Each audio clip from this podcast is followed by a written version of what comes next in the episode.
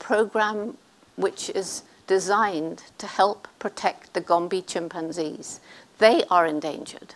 And they're endangered because although they're safe within their tiny 30 square mile national park, outside that area, all the trees have gone. At least in 1991, when I flew over in a small plane, the trees had gone. How could we protect the chimps when there were more people living on that land than it could support, who couldn't move elsewhere because of overpopulation, who couldn't buy food from elsewhere because of poverty? And who had thus created, instead of a forest, a desert.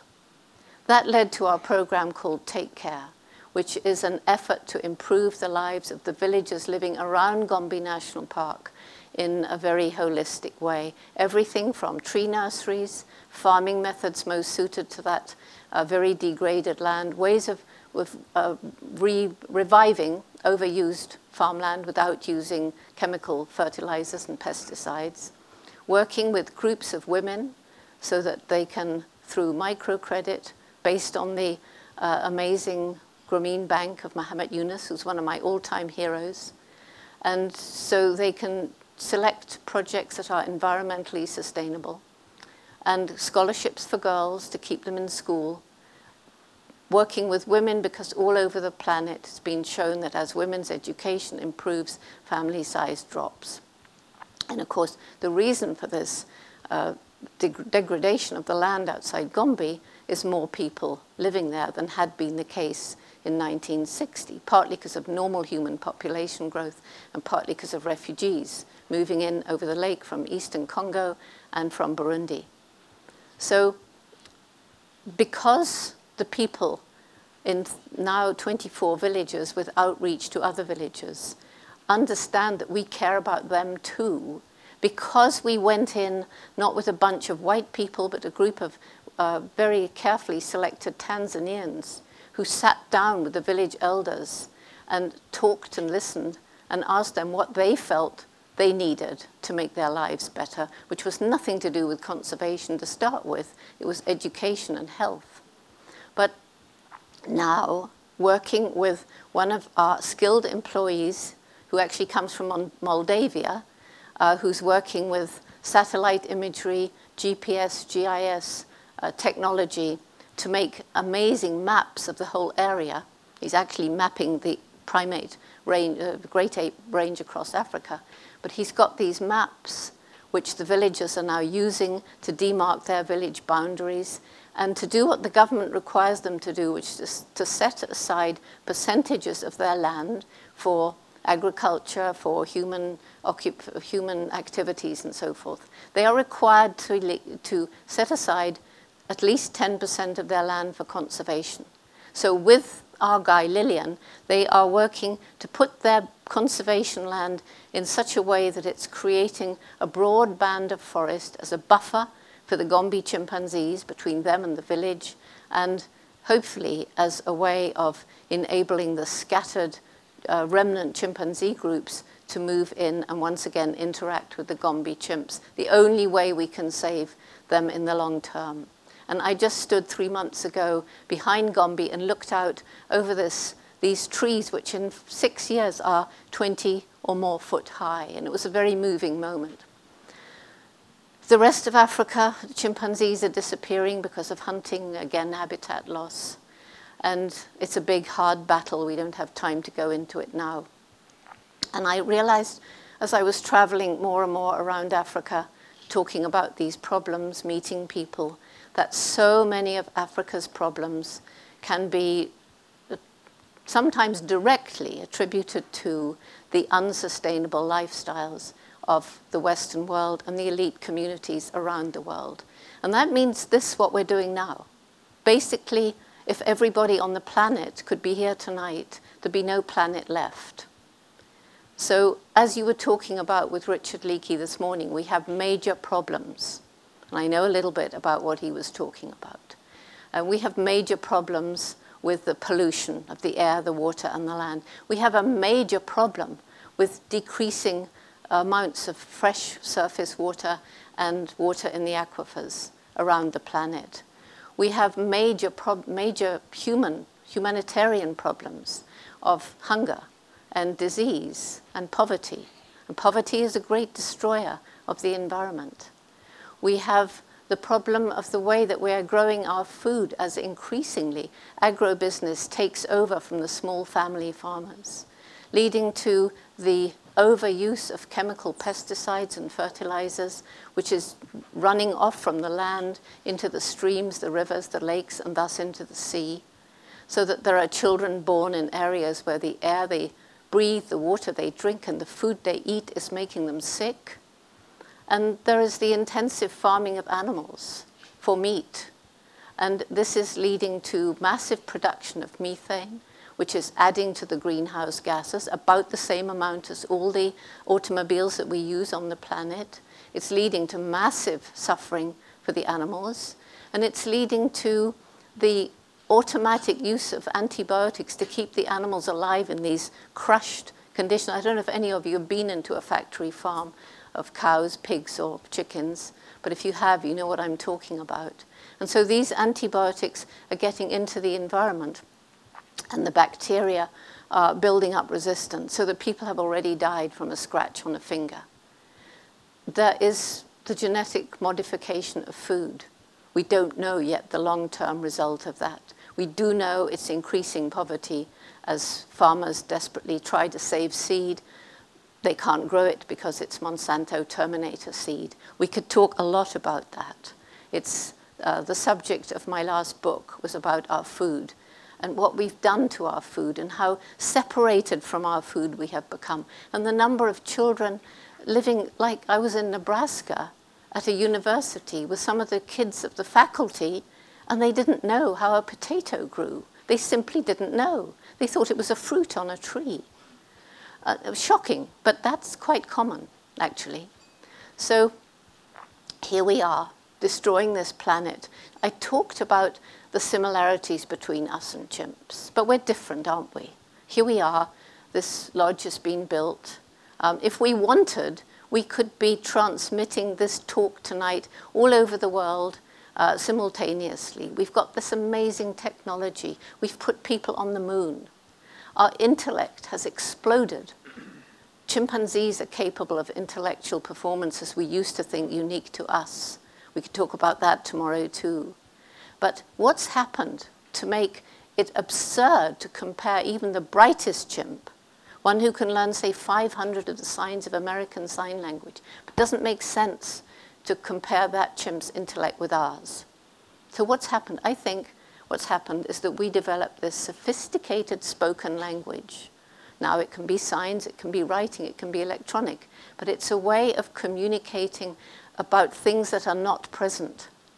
If I had time, I could tell you stories from Gombe about incidents there.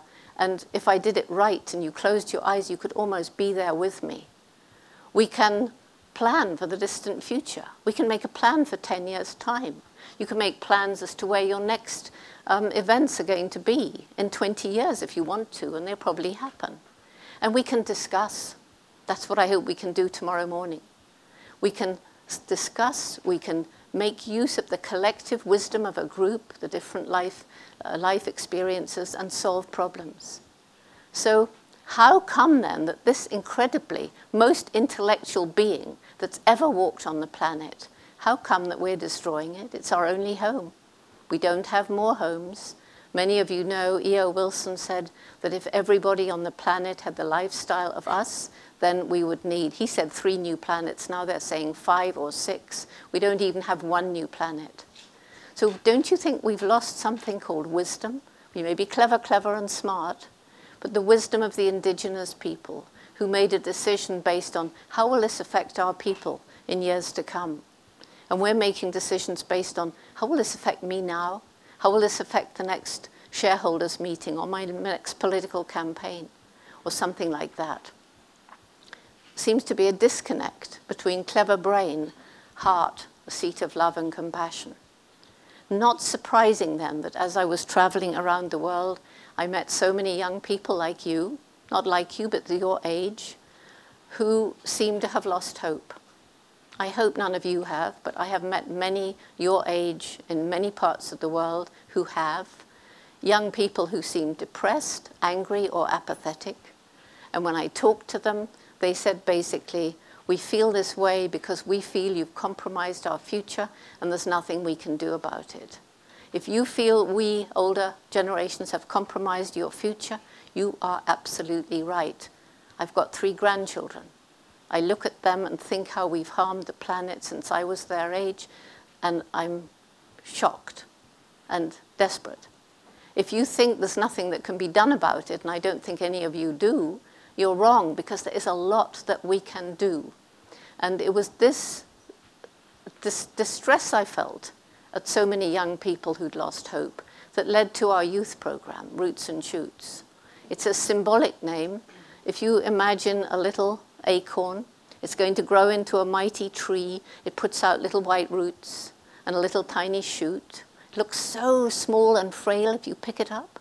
But there is such life force in that seed that those little roots to reach the water can push their way through boulders and knock them aside.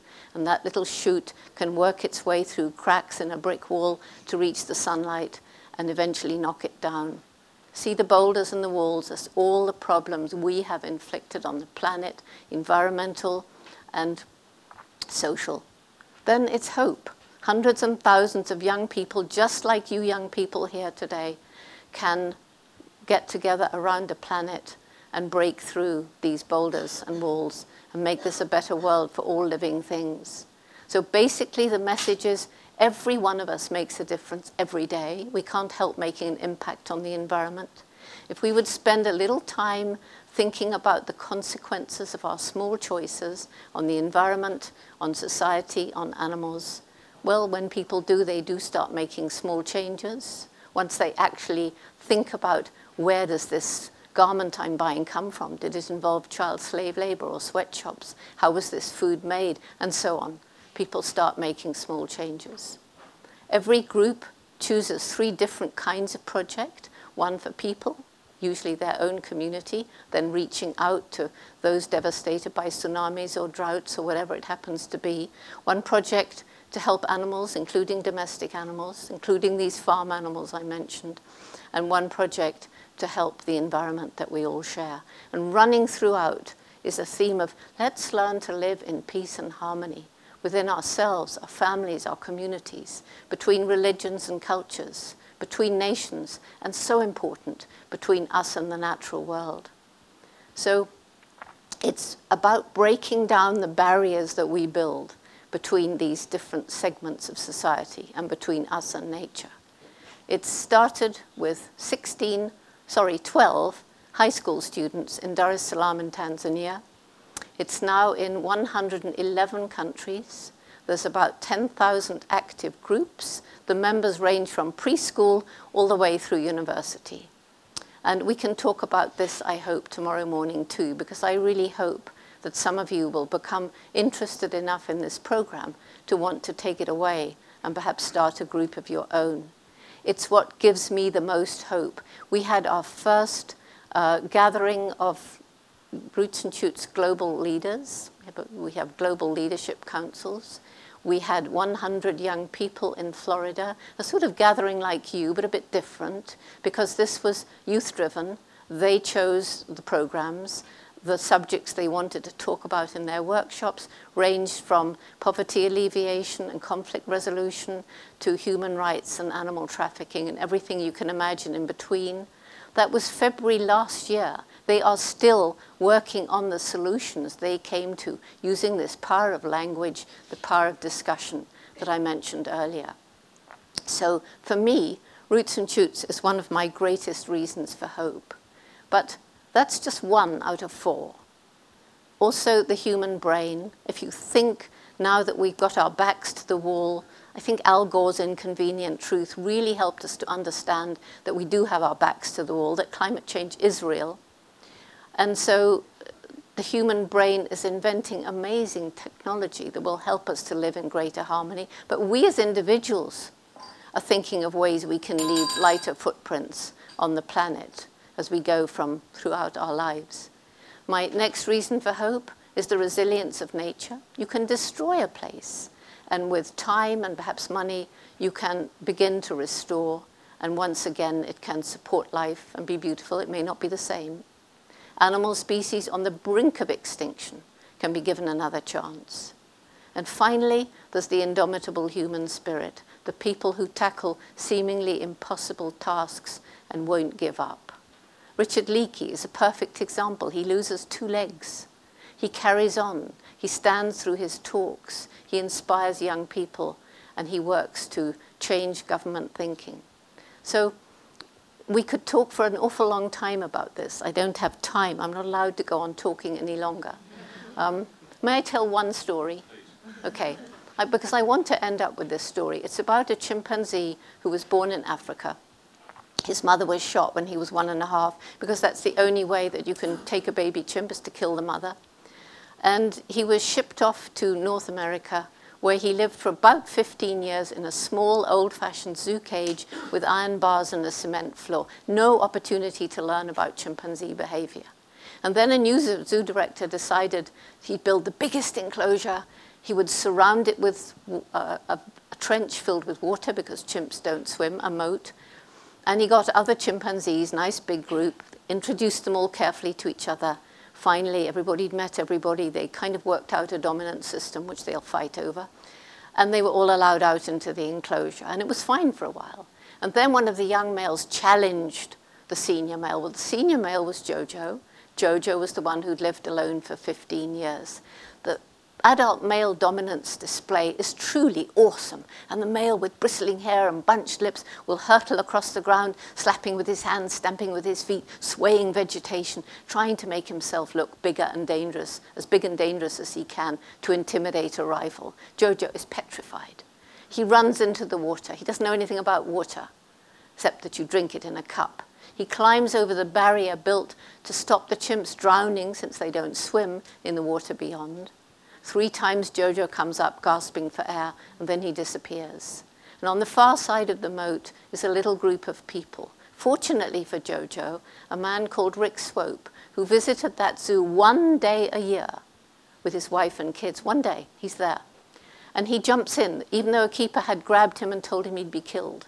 He pulls away, he swims he feels under the water. He gets hold of Jojo's body, gets this 130 pound dead weight over his shoulder, feels little movements. Jojo hasn't died. Manages to get over the barrier, pushes Jojo up onto the bank of the enclosure, and turns to rejoin his somewhat hysterical family. There was a woman there with a video camera. She doesn't remember filming.